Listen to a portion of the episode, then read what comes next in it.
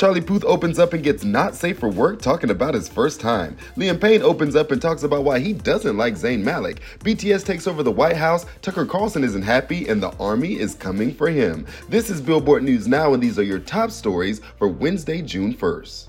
Charlie Puth gets way personal in a new interview with Bustle. Warning, not safe for work content coming your way. For his new interview with Bustle, Charlie Puth was more than an open book, sharing the story behind losing his virginity and the first song he ever masturbated to. The singer revealed he had sex for the first time when he was 21 after playing a small gig in Boston. This girl came up to me and was like, Can you sign my chest? I was like, I feel like a rock star. I never saw her again. She was lovely, but it makes me sad sometimes because I wish the older version of me was like, Hey, you might want to make this a little more memorable. Puth shared more TMI details with the magazine, saying the first song I ever jacked off to was This Love by Maroon 5.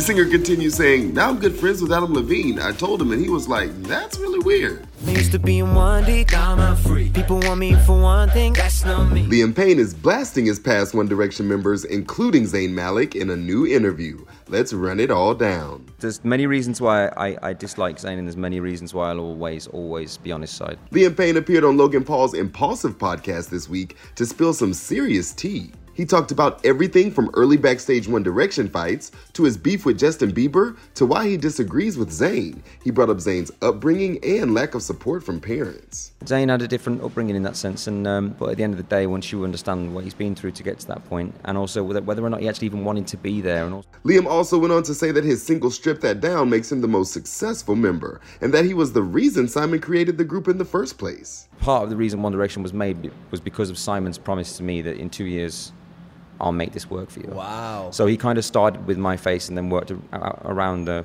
the, the rest. I've, I've never told that story before. A lot to unpack here.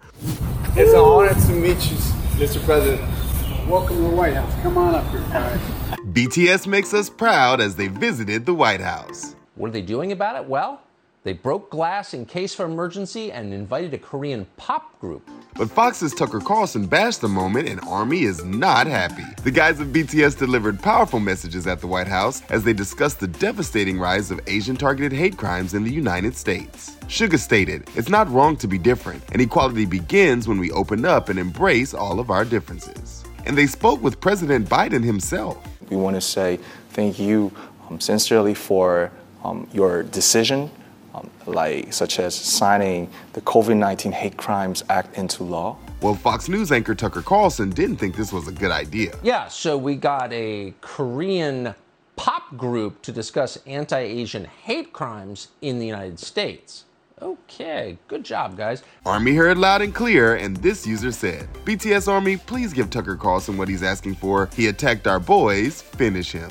And we know Army is capable. Who could ever forget when they RSVP'd to a Trump rally? He said a million were coming and was greeted by 6,000. Don't mess with our boys, Tuck. That's gonna do it for today. Running it down for you always, I'm Tetris Kelly for Billboard News Now.